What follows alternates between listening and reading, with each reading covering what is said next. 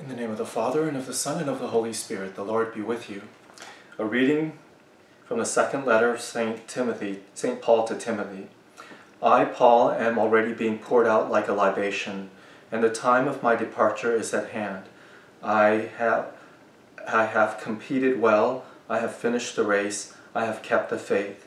From now on, the crown of righteousness awaits me, which the Lord, the just judge, will award me on that day, and not only me, but to all who have longed for his appearance.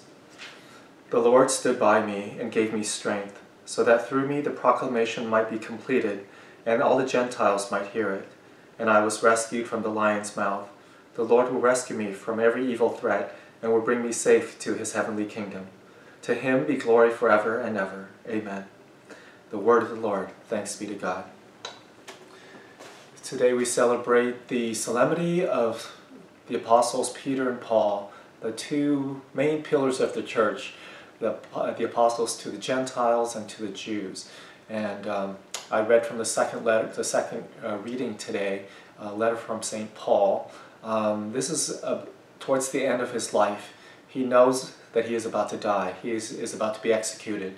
And he reflects back on his life, how he has um, competed well, he has finished the race, and he has kept the, the faith and now the crown of righteousness awaits him.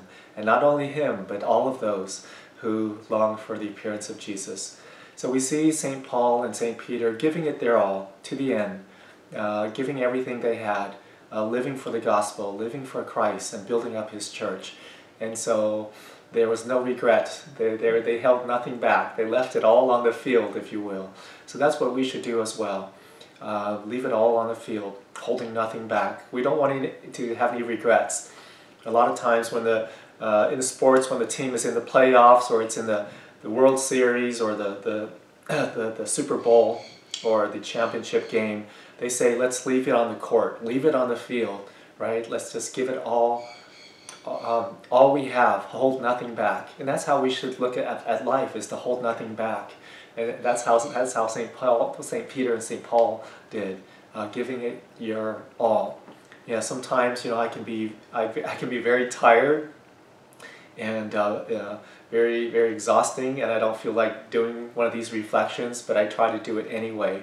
Even when it's inconvenient, I do it when I go on retreats, when I travel, I, try, I still try to do it for, for you, for, for the gospel. And even though it's, uh, it's inconvenient and tiring and um, difficult sometimes. But this is just one example. And I, so I try to do that myself, and I encourage you to do the same. Be faithful to Jesus, compete well, finish the race, and um, keep the faith, and then you will be rewarded um, generously. We thank you, Jesus, for speaking through St. Paul and St. Peter, reminding us to uh, imitate them, that we too are apostles, we too are sent to build up your kingdom and let us use our gifts for your glory and, um, and for our sanctification and the salvation of the world. May Almighty God bless you, the Father, the Son, and the Holy Spirit.